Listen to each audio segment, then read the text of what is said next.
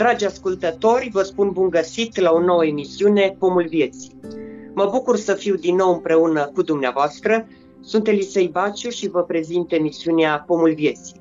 Vreau să vă spun că această emisiune este specială, fiindcă este și în format video, va fi pusă pe Facebook, dar și în format audio, va fi pusă și pe radio.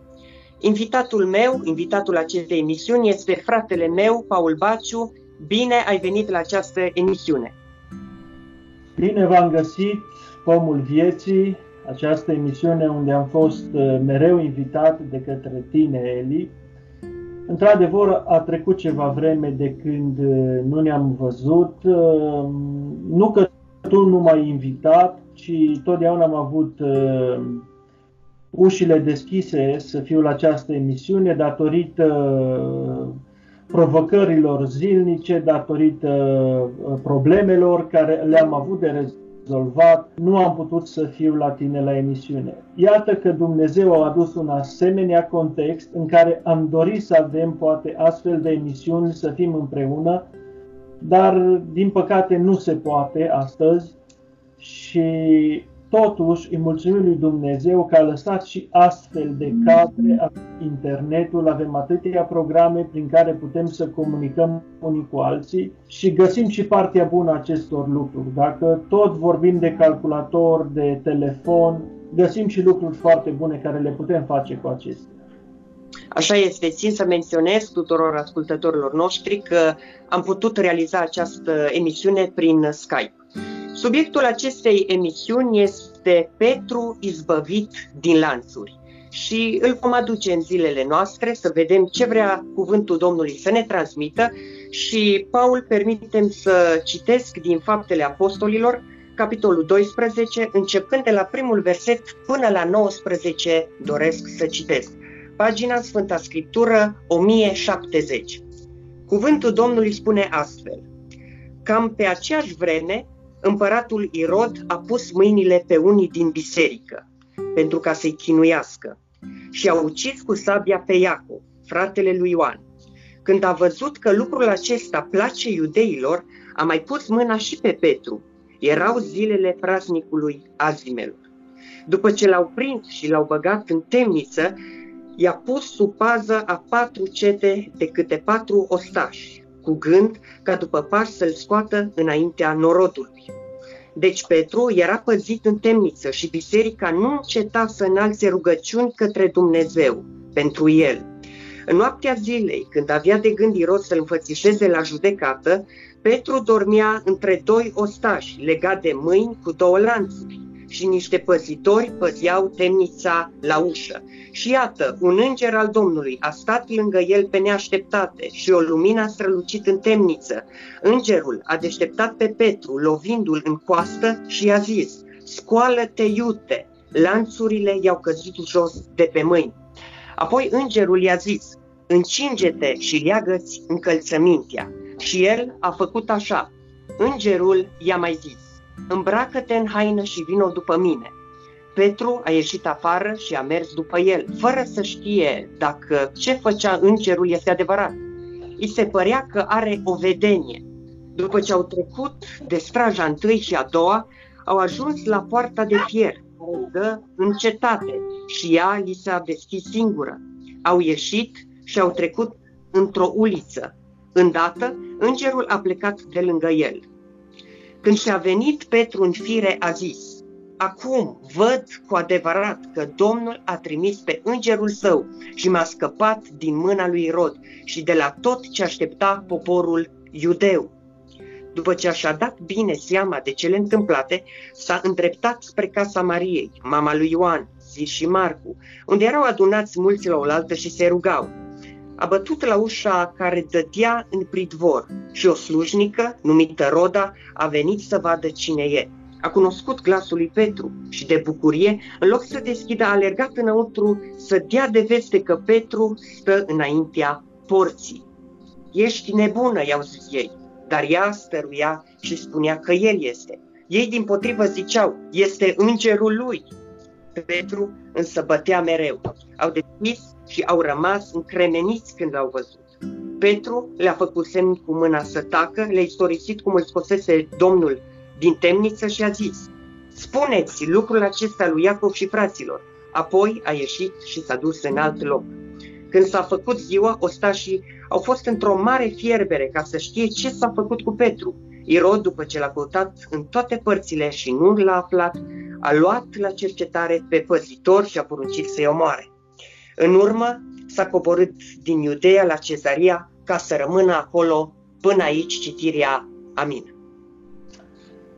Da, într-adevăr este un text mai lung, este vorba de 19 versete, însă m-am consultat înainte cu Eli și n-am găsit uh, o altă formă să citim mai puțin sau pentru că fiecare verset are legătură unul cu celălalt și pentru a înțelege tema pe care vrem să o dezbatem împreună cu ajutorul lui Dumnezeu, nu prin înțelepciunea noastră, nu prin cucernicia noastră, nu prin uh, ceea ce noi facem, nu prin studiile pe care noi le avem, nu că am avea noi nu știu ce studii, ci în lumina cuvântului lui Dumnezeu aș vrea în această după masă să avem o discuție plăcută și să vedem câteva lucruri pe care Domnul Isus Hristos ni le-a revelat, a lăsat prin Duhul Sfânt să fie scrise în Scriptură.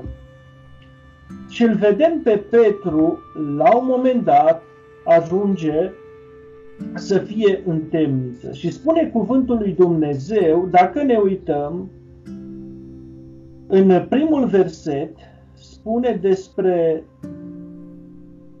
Iacov, un alt ucenic al Domnului Isus. Irod pune mâna pe Iacov și îl omoară.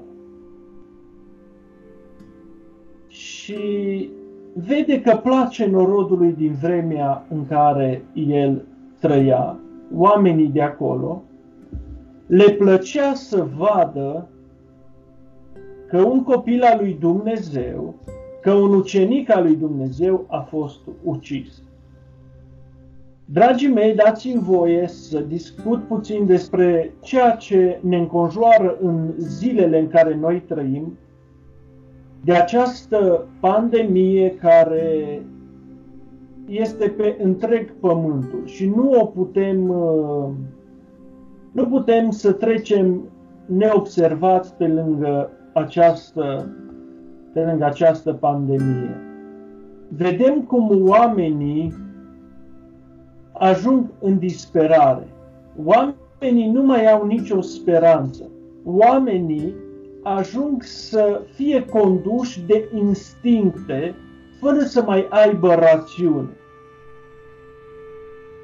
Și mă rog în această seară ca acest mesaj pe care îl vom avea pe toate căile unde va fi publicat, aș vrea să fie un, un mesaj de încurajare, dar totodată aș vrea să ne trezească mintea sănătoasă.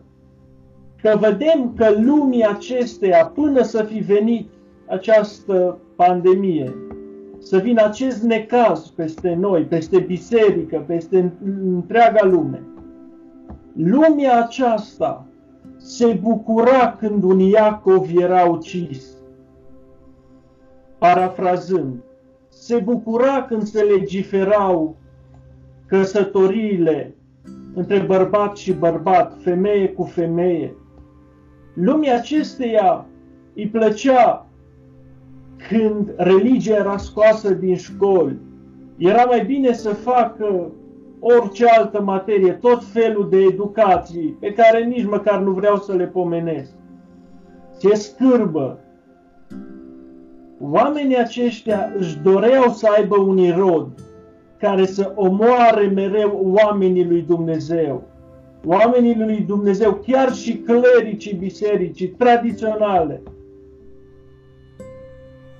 erau vorbiți de rău și din păcate sunt vorbiți de rău și astăzi poate uneori pe drept, dar vreau să vă spun că de cele mai multe ori, pe nedrept se vorbește despre ei. Aș vrea să înțelegem contextul în care trăim.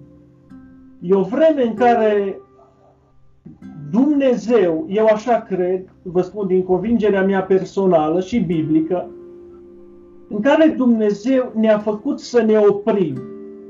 Pentru că, așa cum spuneam, n-am reușit să ajung la tine la, la o emisiune pentru că eram prins cu tot felul de lucruri.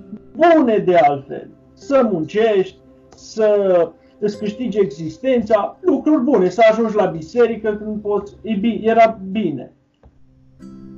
Dar Dumnezeu odată cu această pandemie ne-a tras un semnal de alarmă și îmi trage mie în primul rând și fiecăruia dintre noi să ne cercetăm în această după masă. Această pandemie a venit peste noi ca să ne oprim din alergarea noastră și să vedem ceea ce poate să facă Dumnezeu într-o clipă. Practic, a venit această epidemie, cred eu, îngăduită de Dumnezeu. Nu cred că a venit de la Dumnezeu, dar îngăduită de El, că nimic rău nu vine de la Dumnezeu. Însă a venit această pandemie puțin să ne oprim, să vedem care e starea noastră spirituală. Oare semănăm noi cu Irod? Semănăm cu poporul evreu din vremea lui Petru și a lui Pavel?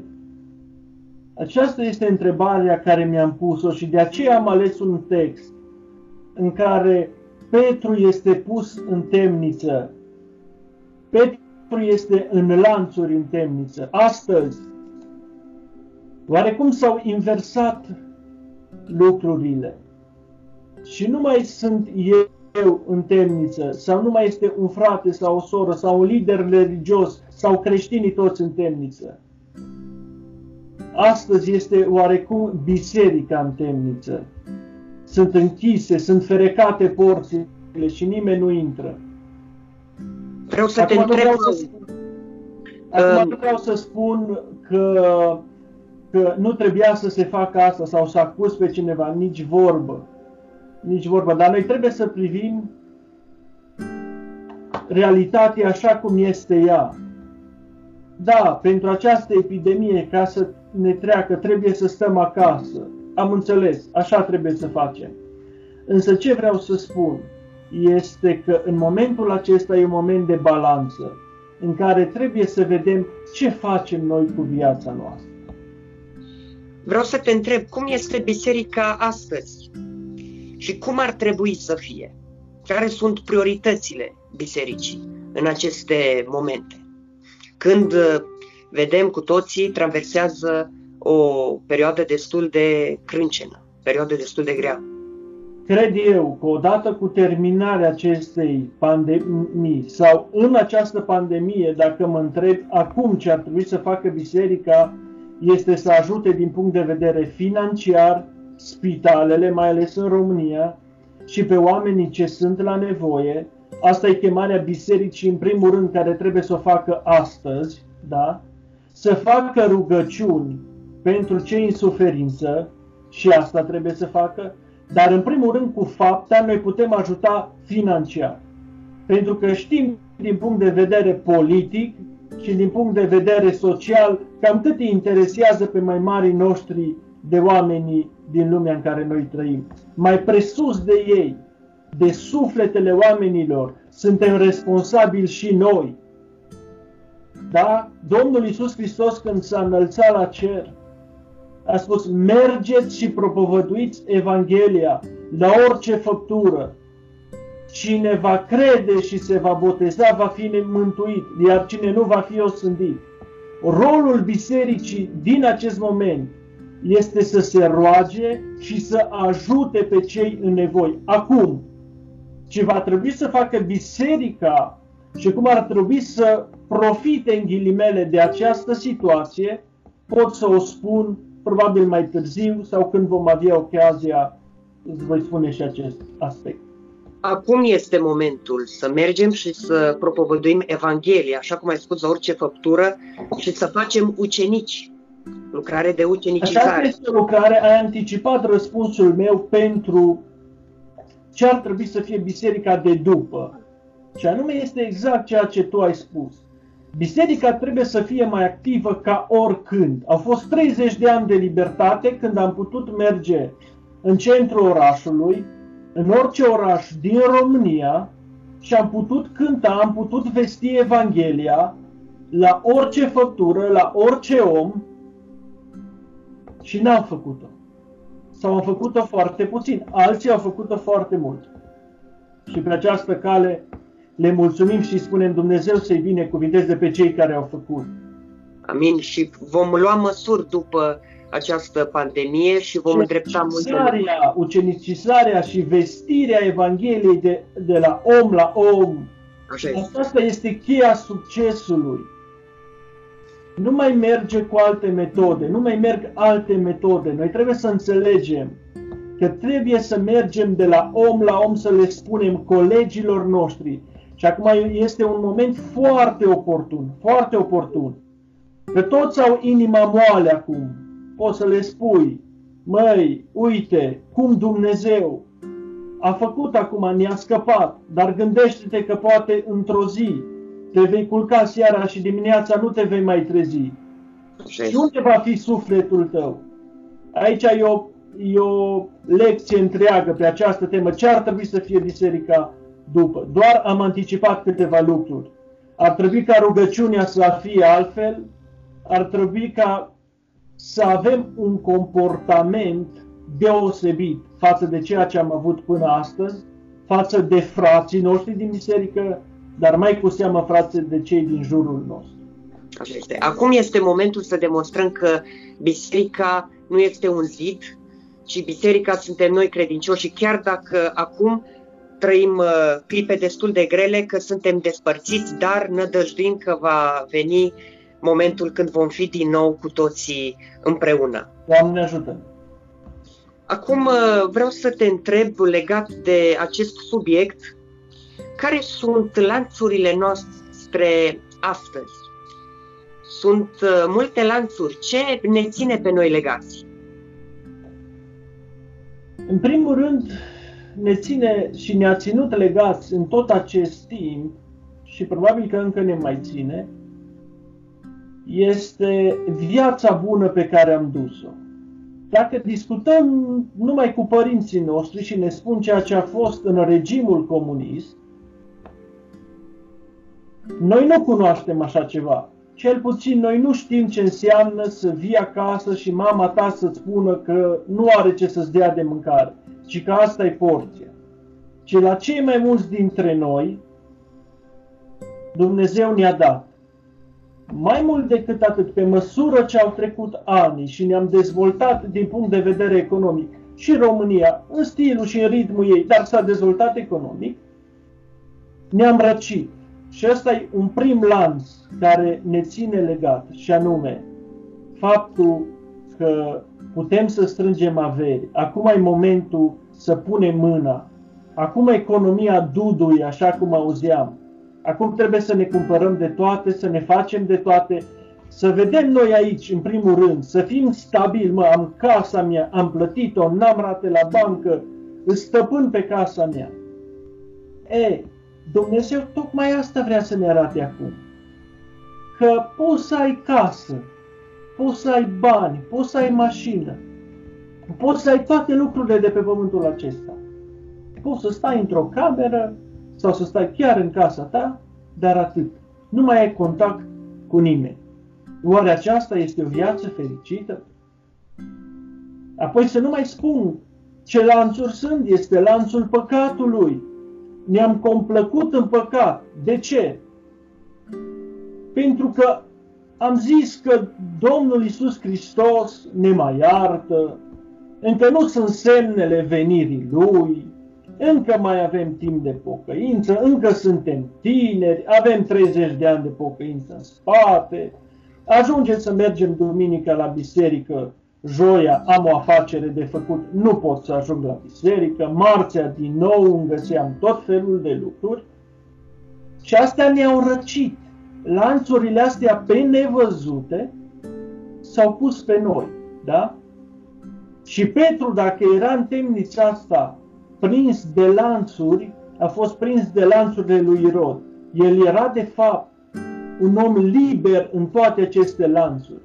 Numai un om liber poate sta în închisoare și într-o astfel de închisoare legat, gândiți-vă, legat și el să fie un om liber. Ori, în societatea în care noi trăim astăzi, tocmai așa ne vrea Dumnezeu pe copiii Lui și pe cât mai mulți oameni. Chiar dacă sunt lanțuri și chiar dacă vor veni constrângeri, când vor veni cu siguranță, dacă vor veni, noi să fim niște oameni liberi. Și zic, Doamne, ajută-ne la lucrul acesta. Materialismul este cel mai important lanț care ne-a ținut. Așa este. Și apoi, așa cum am zis, sunt multe alte lanțuri care ne țin legați de pământul acesta. Ne-am pus mai mult încrederea în oameni, în relații.